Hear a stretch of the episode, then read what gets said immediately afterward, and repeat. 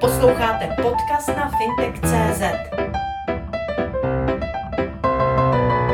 Dálnice D4 bude projektem, na němž bude se už podílet Národní rozvojový fond, anebo ne? Ten projekt začal výrazně dříve než myšlenka D4 jako PPP projektu, takže z tohoto pohledu my tam ještě jednáme o případné účasti NERV, ale nedokážu úplně předvídat, jaký bude výsledek.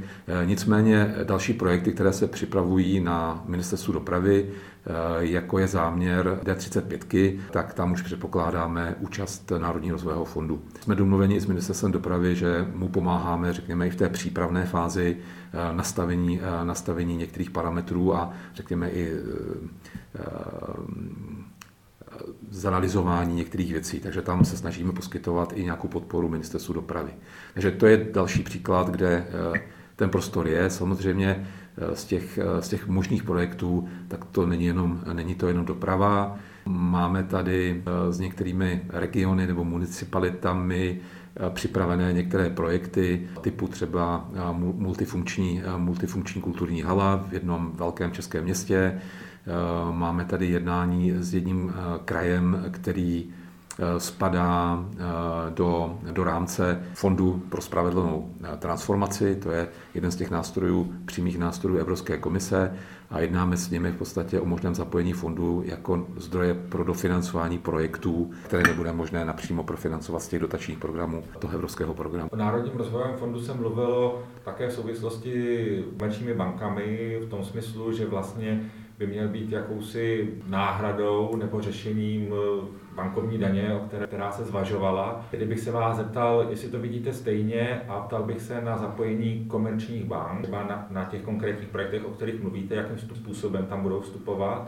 A zároveň jste zmínil třeba i pojišťovny nebo penzijní fondy, takže jak ty mají otevřenou cestu do toho? Já zkusím ty otázky odpovědět postupně.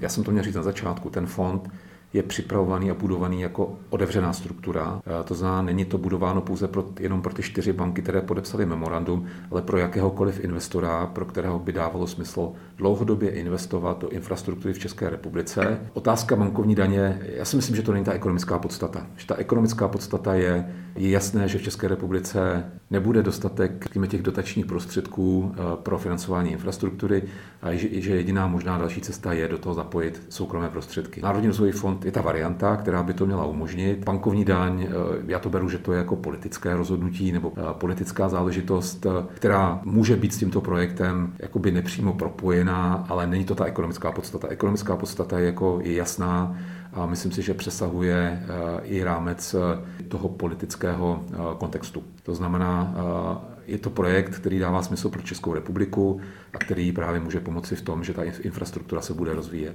Banky, jak se do toho budou zapojovat, samozřejmě pro ty banky, stejně jako pro ty 4 konkrétní banky nebo pro jakéhokoliv investora, to dobrovolná záležitost. To znamená, on si vždycky posoudí, jestli ta daná investice splňuje jeho kreditní kritéria a jestli splňuje jeho, řekněme, politická kritéria v tom smyslu, že každá ta banka nebo investor má svoji nějakou politiku, má třeba některé sektory, kam nechce vůbec investovat.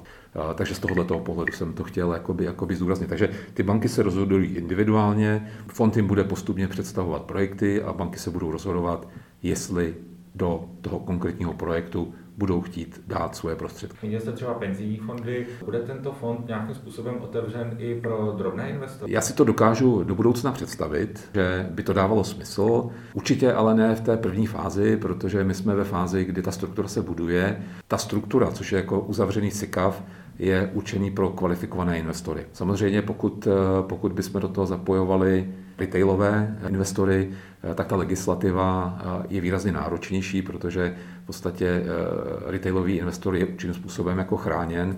A v současné chvíli, řekněme v té první fázi, se budeme zaměřovat na ty kvalifikované institucionální investory, ale do budoucna já si myslím, že to je přesně takový ten krásný příběh, kdy můžeme lidem nabídnout v podstatě ty peníze investovat do projektu, o kterém budou přesně vědět, na co ty peníze jdou a pokud jim to přinese ještě nějaký výnos, tak určitě budou rádi, ale že budou mít tu konkrétní představu, kam ty jejich peníze byly investované.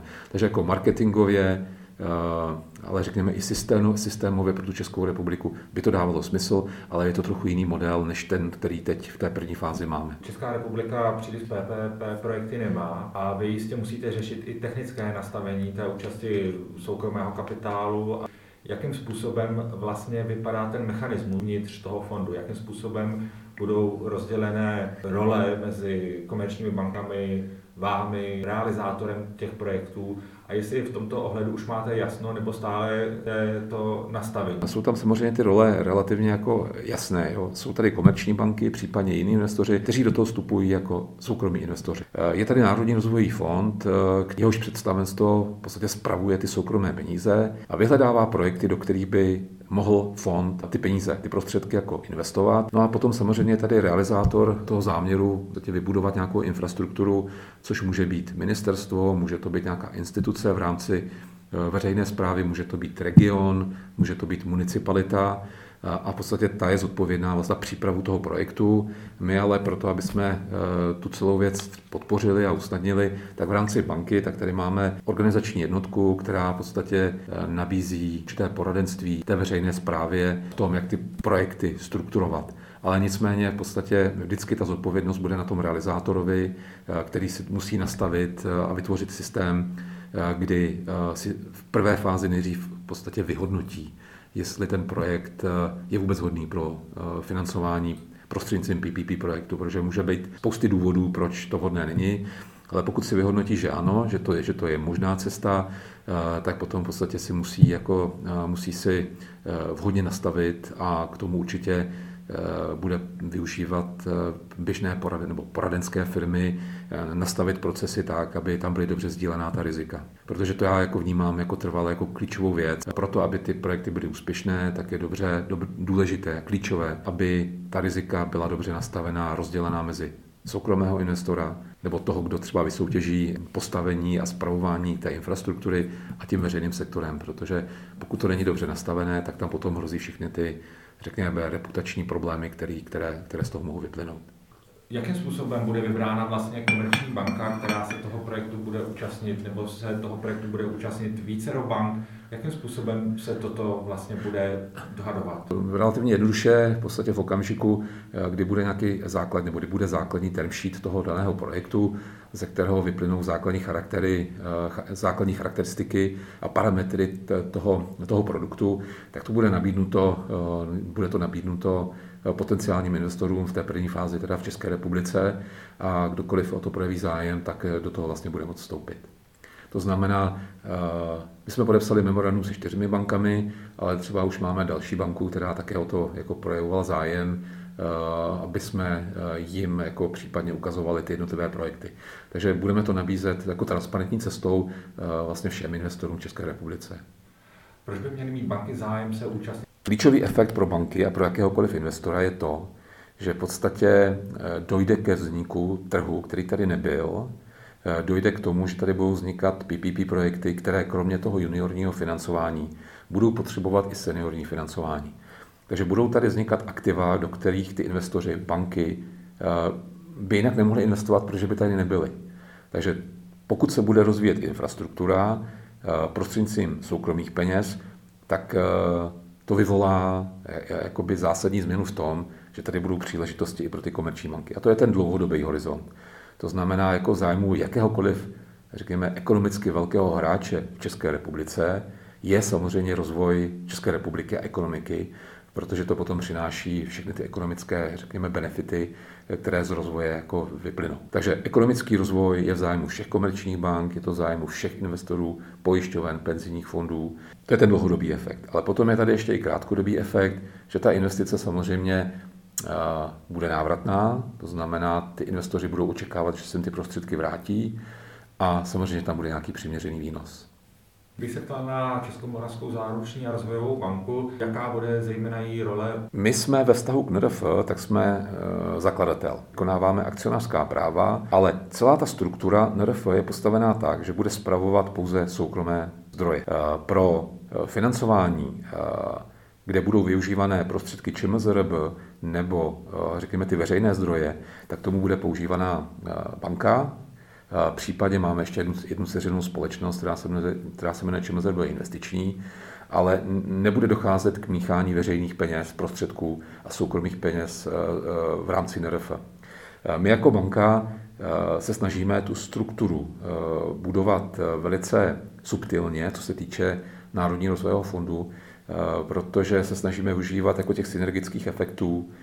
Takže Národní rozvojový fond v současné době má nebo bude mít 3 členy představenstva, zatím nemá žádné zaměstnance a představenstvo si v podstatě bude outsourcovat ty činnosti, které fond musí vykonávat, buď to do banky, a pokud z legislativních nebo regulatorních důvodů to nelze ve vztahu k akcionáři, tak se to bude outsourcovat v podstatě, řekněme, na běžném trhu. Takže my vykonáváme akcionářská práva, podporujeme maximální, řekněme, ty synergické efekty v tom, že budeme některé ty činnosti pro fond vykonávat a zároveň, jak jsem zmínil, máme tady nějakou organizační jednotku, která poskytuje určité poradenské služby těm realizátorům těch jednotlivých jako investic. Takže nepředpokládáme, že by banka tam do toho vstupovala paralelně soukromými investory. Nicméně, to, co je důležité, my se snažíme fungovat dobře jako skupina ČMZRB, kdy v podstatě každá ta instituce v rámci skupiny tak má svoje nástroje, má svoje produkty,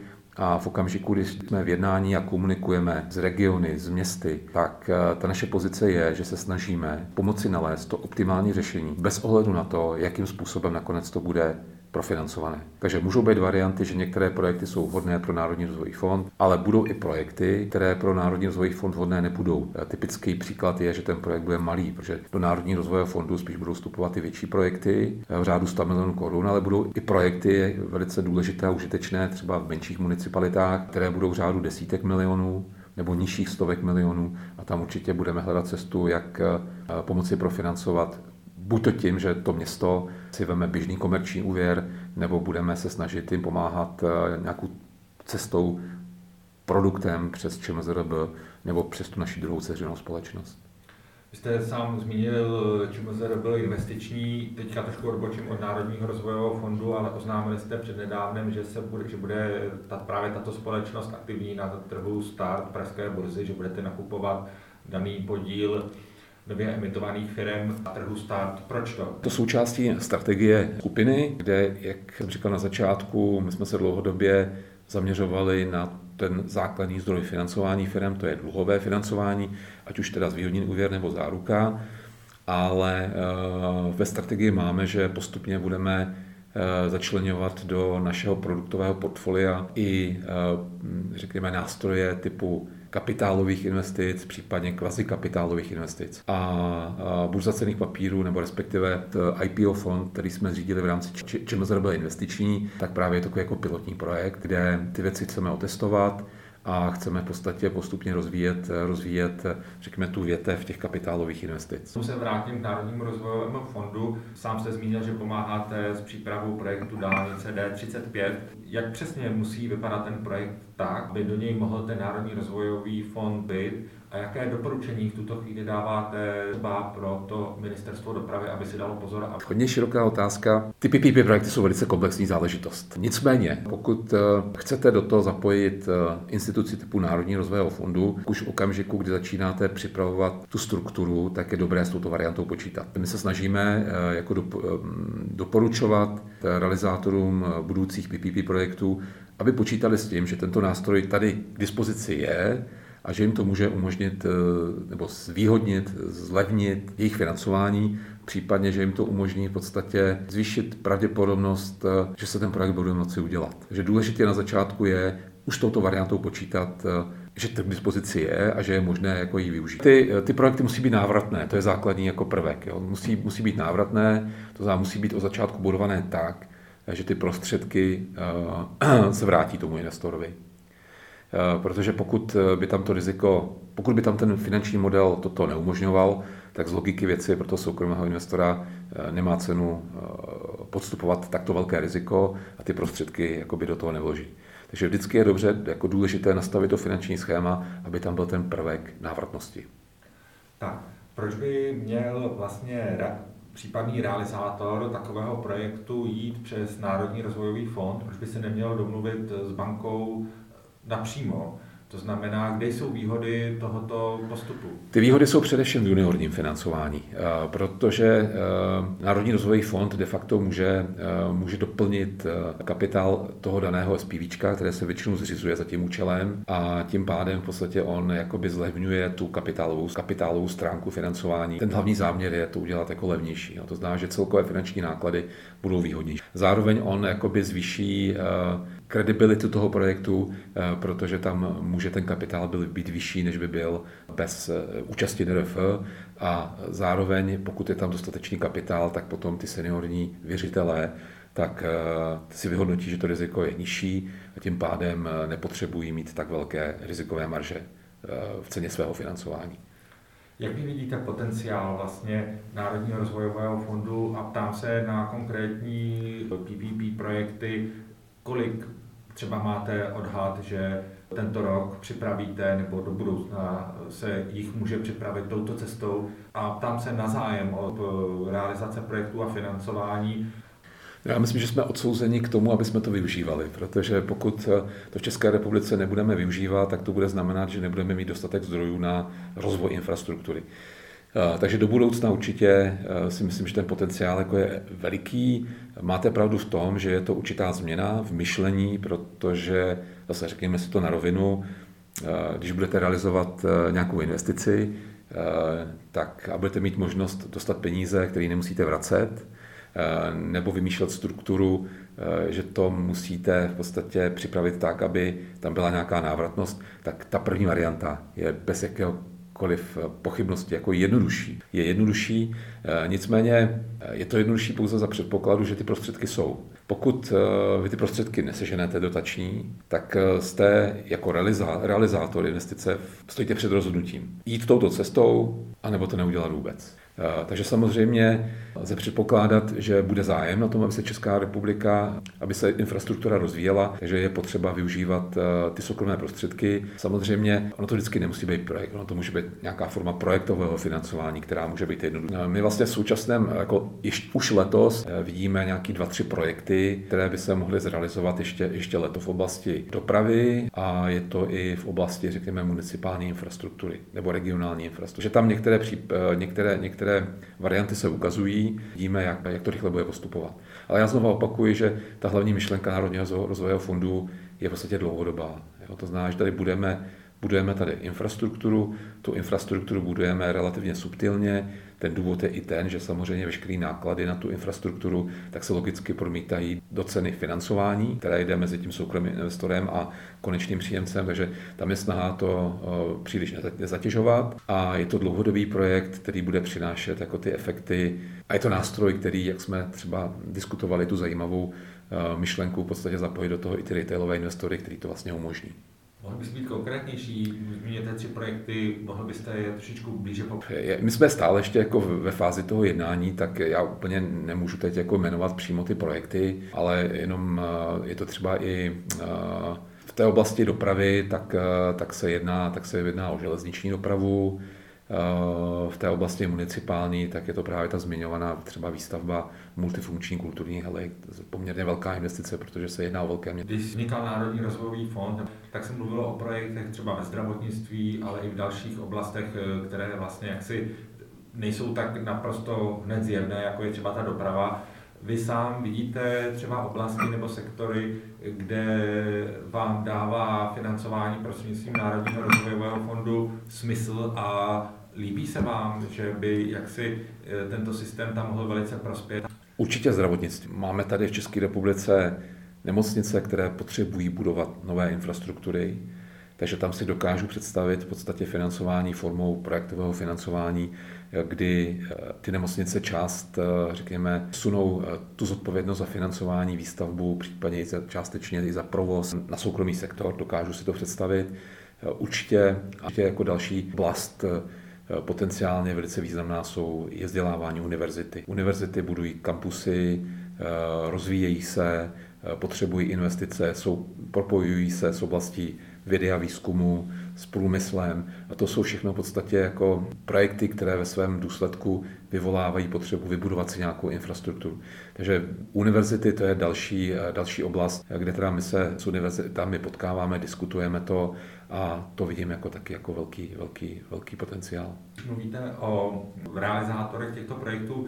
Nenarážíte třeba na ten názor, že by bylo výhodnější nebo že by bylo jednodušší ty projekty realizovat tak, jak se realizovaly doteď, tedy z veřejných rozpočtů, a nepouštět do těchto projektů soukromý kapitál? Narážím na tu kritiku, která se objevovala při vzniku fondu. To znamená to, že banky si takzvaně vyzobou ty nejlukrativnější projekty, které by měly zajišťovat svým financováním veřejné rozpočty. Samozřejmě jednodušší je financovat projekty z rozpočtu. Je to jednodušší. To znamená, pokud realizátor má k dispozici rozpočtové peníze, tak je pro něj jako racionálnější to udělat z těch rozpočtových peněz. Ale pokud je nemá, stojí před rozhodnutím, že nebude mít novou infrastrukturu, anebo bude a nebojí se toho a má chuť do toho jít, protože je to změna myšlení, tak to je pro ně varianta. On díky tomu tu investici může udělat. Jsou určitě jakoby progresivnější, řekněme, instituce,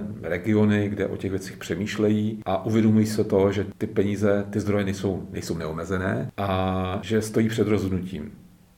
Projekt udělat nebo neudělat. V momentě, kdybyste si trošičku obrátil tu roli, že byste byl na místě realizátora toho projektu, kdybyste se uchýlil jednoznačně, za jakých podmínek byste se jednoznačně uchýlil k těm veřejným rozpočtům a nebo k národnímu rozvojovému, byste mohli rozlišit ty projekty, jestli to vůbec zaleze, protože jistě ty realizátoři budou přemýšlet o tom, jestli tedy budou touto cestou nebo tou druhou cestou. Takže je tam nějaká dělící linie? Je tam potřeba nastrukturovat ten projekt, aby tam byla ta návratnost. Protože když ten projekt uděláte, tak vstoupí do toho soukromý investor, tak on očekává, že ty prostředky se mu vrátí, že je neprodělá. Takže musíte vždycky mít schopnost nastavit způsob toho splácení, toho, řekněme, dluhu, nebo toho závazku, který tam vznikne. Takže pokud jste schopen to nastavit a víte, jakým způsobem, z jakého zdroje se to bude splácet, tak můžete projektové financování udělat. Pokud ten projekt, tam nevidíte ten způsob toho splácení, tak do projektového financování nemůžete jít. Stát, že ten projekt nedopadne, návratnost se nepodaří. Kdo pak ponese ztráty? Je to vždycky záleží na tom, jakým způsobem jsou rozdělená rizika. Že v rámci jakéhokoliv projektového financování musí být dobře vyřešeno a pokryto i způsob rozdělení rizik mezi soukromým investorem a mezi tím realizátorem. Vás takto, bude tu zajímavý projekt Národního rozvojového fondu. Kdo určí, jestli se na něm bude finančně podílet pro příklad Česká spořitelná nebo Komerční banka? Jako napřímo nebo přes Národní rozvojový fond? Přes Národní rozvojový fond. Transparentně Národní rozvojový fond udělá nabídku pro potenciální investory a ty investoři se do toho v podstatě budou hlásit. A Národní rozvojový fond vybere tedy tu nabídku, která bude nejlepší? No samozřejmě, logicky, aby to fungovalo, tak je potřeba nabízet tomu příjemci těch prostředků to nejlepší možné řešení. Jste zmínil, že tento rok by mohly být započaty 3 projekty, jak to vidíte třeba příští rok? Já si myslím, že vlastně i v návaznosti na složitější ekonomickou situaci, ve které jsme byli v loňském roce, že všichni víme, že deficit státního rozpočtu byl velký v loňském roce, v letošním roce také bude, k těch rozpočtových peněz samozřejmě bude spíš ubývat, než že by jich bylo víc možností. Takže pokud ty projekty, jako třeba D4, dobře dopadnou, dobře se zrealizují, je prostor, že ten dobrý příklad, jako budou následovat i, už to jsou ministerstva, veřejné instituce nebo regiony nebo je v tuto chvíli nějaká věc, kterou vy diskutujete, ať to průmyslu a obchodu nebo ministerstvo financí, vláda, která by měla umožnit, usnadnit, zrychlit rozjezd Národního rozvojového fondu, ale třeba tomu brání nějaká legislativa? Legislativa není problematická. Legislativa umožňuje projekty vlastně uskutečnit. To, co vnímáme, že je důležité, tak jsou v podstatě nějaké, řekněme, poradenské služby pro ty realizátory, protože se to tady v České republice učíme a budeme učit. Jsou tady progresivní instituce, jako třeba Ministerstvo dopravy, kde ty zkušenosti jsou velké, ale potom tady budou, řekněme, regiony nebo municipality, kde to vlastně budou zkoušet, budou s tím začínat. Tak určitě jako je důležité v podstatě mít nějakou kapacitu poradenskou pro to, aby se ty projekty podpořily. Já vím, že je záměr využít i Národní plán obnovy, aby tam byly určité prostředky, které by byly právě alokované na posílení know-how těch realizátorů projektů. Takže na tom pracuje Ministerstvo pro místní rozvoj. Je možné, že PPP projektem realizovaný prostřednictvím Národní rozvojový fond může přijít i komerční, v tom smyslu může to být třeba banka nebo poradenská společnost, jistě ho nebudou realizovat, ale mohou pomoci tomu realizátoru, ať už je to kraj nebo město, jak si ten projekt dá dohromady. Počítáte i v této oblasti, že dojde k nějakému vývoji a že i tato cesta bude možná? Určitě, jako ten fond je otevřený pro de facto jakoukoliv myšlenku v oblasti rozvoje infrastruktury v České republice. Takže dokážu si představit, že v podstatě i s některými projekty může přicházet soukromý sektor. Tím, že jako my máme nastavený mechanismus i v rámci Národního investičního fondu, je tam poradenský orgán, takzvaná Národní investiční rada, kdy jsou zástupci investorů a zástupci státu a tam v podstatě se de facto jakoby projednávají ty jednotlivé, ne projekty, ale řekněme jako zaměření. Jo. To znamená, tam bude probíhat diskuze nad tématem třeba, může být myšlenka senior houseu, domovy důchodců, což může být vyloženě jakoby soukromý projekt. Takže pokud by tohleto vzniklo, nastalo, je tady teda orgán, který ty věci projedná, dá na to svoje stanovisko, potkává se tam názor soukromého sektoru a státu na jednom místě. Se teďka trošku odejdu od Národního rozvojového fondu, ale zeptám se vás na vaší banku, která vlastně se těsně před covidem, ale jaksi do centra pozornosti, zejména bych řekl tedy s příchodem tráčka a v momentě příchodu covidu zkrušila plnou pozornost. Jakým způsobem se ty poslední 2 roky vlastně promítly do fungování vaší banky a jestli to značí to, že ta banka jaksi natelně mění svůj kurz oproti dřívějším letům? Určitě. A já tady jako ještě jednou zdůrazním jednu věc. Jsou to propojené nádoby, 2 témata. Větší využití finančních nástrojů v ekonomice a rozvoj banky. Rozvoj ČMZRB reflektuje a reaguje na tu základní myšlenku, pojďme využívat více finančních prostředků návratnou formou, když máme v rámci hospodářské politiky zájem některé segmenty. Takže já shodou okolností tady mám jako takový hezký graf, který když se podíváte na vývoj poskytnutých podpor prostřednictvím ČMZRB, tak tady od roku 2017 do roku 2020, tak tady byl velice rychlý růst. Jsme v roce 2017 pomohli firmám získat 13 miliard, v roce 2018 19 miliard, v roce 2019 23 miliard a v roce 2020 skok na 51 miliard. Takže ten covidový rok byl výrazný jako nárůst. De facto to odpovídalo tomu té ekonomické situaci, protože Národní rozvojové banky, což je ČMZRB, tak vlastně mají větší aktivitu v okamžicích, kdy je vlastně hospodářský problém, ekonomický problém. Ale i bez toho, tak vlastně ta bilanční suma reflektuje to, že se v České republice začínají více používat finanční nástroje. Je to teda hlavně spolupráce s Ministerstvem průmyslu a obchodu, kteří si myslím, že jsou nejprogresivnější v tom využívání finančních nástrojů. Tady v České republice ten růst je veliký, takže ČMZRB rostla posledních 5 let, reflektovalo to velice úzce nebo korelovalo to s tou myšlenkou, pojďme využívat více finančních nástrojů, méně těch dotací. A covidovský rok nás vyloženě poslal, že jsme v podstatě, když to sečtete v roce 18 19 miliard, v roce 19 23, to je dohromady 42 miliard a my jsme udělali v roce 2020 51. Tak je to víc než za poslední 2 roky a plus 9 ještě miliard. Takže jsme podpořili přes 10,5 tisíce firem, což už jako je jako významné číslo. Takže banka se rychle rozvíjela, loňský rok byl ještě výraznější zrychlení, ale bylo to jako logické, protože to odpovídalo tomu, že ekonomika se dostala do problému. Jak vy hodnotíte tu situaci ekonomickou současnou a jak vidíte obnovu ekonomiky po pandemii covidu? Ten COVID-19 je velice nespravedlivý. Je velice nespravedlivý, protože ta ekonomická krize, která nás postihla, byla velice výběrová. To znamená, jsou tady určité segmenty, které jsou v extrémně složité situaci stále ještě i teď, ale jsou zase sektory, kde se jako dařilo a upřímně řečeno, tak v podstatě ono se to moc nezdůrazňuje. Jako ten úspěch se úplně nezdůrazňuje, ale zaznamenáváme i velice jako úspěšné firmy, že průmysl je na tom stále jako dobře, že ty firmy, a je to obdivuhodné, protože Když se vrátíme na začátek té epidemie, byla nízká čísla, ale teda automobilky dočasně zastavovaly výrobu. Teď ta čísla jsou, nebo na podzim byla jiná, ale jako ten průmysl, vlastně ty firmy fungují, produkují a nejsou na tom úplně špatně. Ale samozřejmě některé ty segmenty, tak ta situace je vpravdu jako nesmírně náročná. Ty restaurace, hotely v Praze, to je jako kapitola sama pro sebe, služby. Ale jako celkově si myslím, že si můžeme říct, že ta ekonomika je na tom asi trošku lépe, než jsme se báli. Ale jsou sektory, které se určitě vyžadují jako větší podporu, která ani nemůže být dělaná pouze přes tu návratnou formu podpory, protože ta návratná forma podpory předpokládá to, že to riziko tam není extrémně vysoké, takže je to potřeba, aby to bylo doplněné, a ono to je v rámci hospodářské politiky doplňované i o tu dotační podporu, protože těmi finančními nástroji nevyřešíte všechno. Oni jsou z makroekonomického hlediska hrozně jako fajn, mají spousty výhod, ale v určitém okamžiku, kdy to riziko je příliš velké, tak už to tam nakonec nemůže zafungovat. Vy hovoříte o rizicích, vaše banka nyní vlastně nabízí mnoho nových produktů, hledá nové cesty.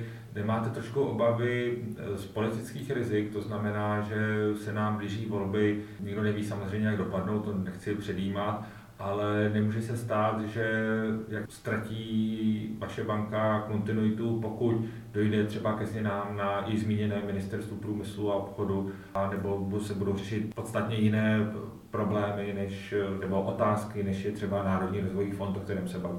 Tady jsou jako reálné ekonomické potřeby a důvody pro ta řešení. Zároveň je tady i ten evropský trend, který výrazně podporuje finanční nástroje jako návratnou formu podpory do ekonomiky. Takže Evropská komise to podporuje, reflektuje to i vývoj v těch jednotlivých evropských zemích, kdy ty národní rozvojové banky jako posilují, dělají některé další segmenty, další věci. To znamená, je tady ekonomická potřeba, ta politická stránka samozřejmě může mít vliv, jako může mít úplně jako na cokoliv, ale ta ekonomická podstata tady zůstává. A jakým způsobem se to potom dále bude vyvíjet, tak samozřejmě může dojít k nějakému zpomalení, zrychlení, ale je to nepředvídatelné a důležité je to, že ten model jako dává smysl. Ať už to je dlouhodobě dává smysl, ať už to je Národní rozvojová banka. Když se podíváte po světě, tak Národní rozvojové banky existují desítky let. V Německu Creditanstalt für Wiederaufbau vznikla někdy v roce 1950, takže už má 70 roků za sebou a vždycky byla schopná prokázat, že ta ekonomice jako pomáhá. Národní rozvojové banky existují prakticky ve všech zemích Evropy, snad s výjimkou Švýcarska, ale kde tu roli sehrává víc jako jejich centrální banka, prakticky ve všech zemích. I ve světě, jako v Asii, v Americe, severní i jižní. To znamená, všechny ty země v podstatě mají jakoby Národní rozvojovou banku, která jim pomáhá v rámci jejich hospodářských politik realizovat záměry, které potřebují. Vidíte nějaké body, kdyby mělo dojít ke změnám, nějakým úpravám i ve vztahu k vaší bance, tak aby mohla fungovat efektivně, jak je potřeba? No tak jako vždycky můžete všechno zlepšit, jako to je jasný. Vždycky existuje způsoby, jak jako reagujete na ten, řekněme, vnější vývoj. Já si myslím, že důležité pro rozvoj Národní rozvojové banky je podpora finančních nástrojů v té ekonomice. A v rámci hospodářské politiky. A pokud toto je, jakože já vnímám, že to ta priorita bude, nebo je to v souvislosti i s vývojem v Evropské unii, tak potom je potřeba mít instituci, která je schopna na to reagovat, která je schopna připravovat ty finanční nástroje. Národní rozvojové banky mají specifikum v tom, že fungují na rozhraní soukromého sektoru a veřejného sektoru. To se projevuje i v rámci legislativního rámce, ve kterém takže se na ně vztahuje legislativa pro finanční instituce, pro banky a zároveň i velice často legislativa pro ty veřejné prostředky. Ty banky se pohybují v nějakém průniku, což samozřejmě není jednoduchá záležitost, protože ty legislativní rámce se jako výrazně liší, ale jako všude v Evropě to funguje. Z pohledu ČMZRB je důležité v podstatě zůstat součástí finančního sektoru, protože to je nejlepší způsob, jak zajistit, aby to fungovalo v rámci standardních procesů, na standardní řízení rizik, vnitřní kontrolní mechanismy. To je, je hrozně důležitá součást toho celkového mechanismu. No a do budoucna je důležité to, aby se České republice více používaly finanční nástroje a ČNB jako Národní rozvojová banka na to může reagovat, může v podstatě přicházet s produkty, může hledat řešení. V nějakém okamžiku to může třeba znamenat i potřebu navýšení základního kapitálu. Určitě velkou roli banka bude sehrávat ve vztahu k Evropské unii. Já jsem zmiňoval, že se stane implementačním partnerem pro centrálně řízené finanční nástroje Evropské komise, což bude cesta, jak vlastně přinášet do České republiky další možné zdroje pro financování.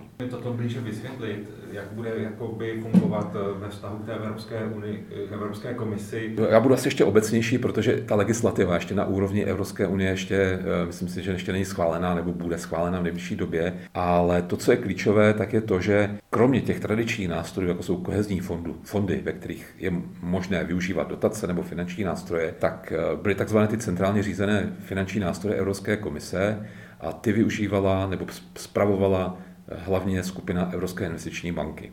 V rámci programu InvestEU bude ale možnost, aby se těch centrálně řízených programů účastnily i národní rozvojové banky z jednotlivých členských zemí za předpokladu, že projdou takzvaným pilířovým hodnocením. Takže to je takové hodnocení, kde ta komise v podstatě si udělá takovou jakoby kontrolu, jestli ten jejich partner splňuje některé prostě předpoklady, požadavky. My tím pilířovým hodnocením procházíme a v nejbližší době by to mělo být uzavřeno. A v okamžiku, kdy teda budeme potvrzení Evropskou komisí jako ten implementační partner, tak budeme moci využívat ty centrálně řízené nástroje, nejenom Evropská investiční banka, ale i ČMZRB. Takže budeme mít možnost v podstatě využívat záruční schémata nebo protizáruční nebo záruční schémata na to, abychom část rizik, které potřebujeme finančně pokrývat, si nechali zaplatit v podstatě z Evropské komise. Možná se ptám špatně, ale nečinili toto v tuto chvíli ve vztahu k Evropské investiční bance právě komerční banky? To je jiná cesta. Jedna cesta je Evropská komise, Evropská investiční banka, komerční banky a druhá cesta je Evropská komise, implementační partner, v závorce v České republice ČMZRB, jednotlivé projekty. Ale samozřejmě my tam budeme nastavovat produkty tak, aby jsme také do toho zapojovali ten soukromý sektor. Takže ty banky v podstatě místo spolupráce s EIB, tak třeba v některých věcech budou spolupracovat s Českomoravskou záruční a rozvojovou bankou. Nebrzdí vás teďka to, že ekonomičtí ministři mají teďka poněkud jiné starosti plně řešit, třeba Národní rozvojový fond? To je jenom mediální obraz, protože my i v tom letošním roce očekáváme, že za skupinu ČMZRB tak ta podpora firem a podpora ekonomiky bude ještě vyšší než v tom roce 2020. Takže ta intenzita té podpory jako zůstane velká, ale jak už to není tak mediálně zajímavé, jako bylo třeba v tom dubnu nebo v květnu, tak je to trošku stranou médií, ale de facto to moc nevadí, protože se můžeme zaměřit na to, aby jsme ty produkty poskytovali a méně na vysvětlování, co kdy, jak se stalo nebo nestalo. V našem rozhovoru často zmiňujete ČMZRB a zároveň Národní rozvojovou banku. Máme počítat s tím, že dojde brzo ke změně názvu? Českomoravská záruční rozvojová banka je Národní rozvojovou bankou České republiky. Vyplývá to z její strategie, vyplývá to z usnesení vlády. A jedna z těch věcí samozřejmě může být případný rebrand značky ČMZRB, ale na tom jsme se ještě nedomluvili s akcionářem a já to jako považuji za užitečnou záležitost, ale neviděl bych to jako prioritu číslo 1 v rámci těch projektů anebo problémů a věcí, na kterých teď pracujeme. Sledujte fintech.cz.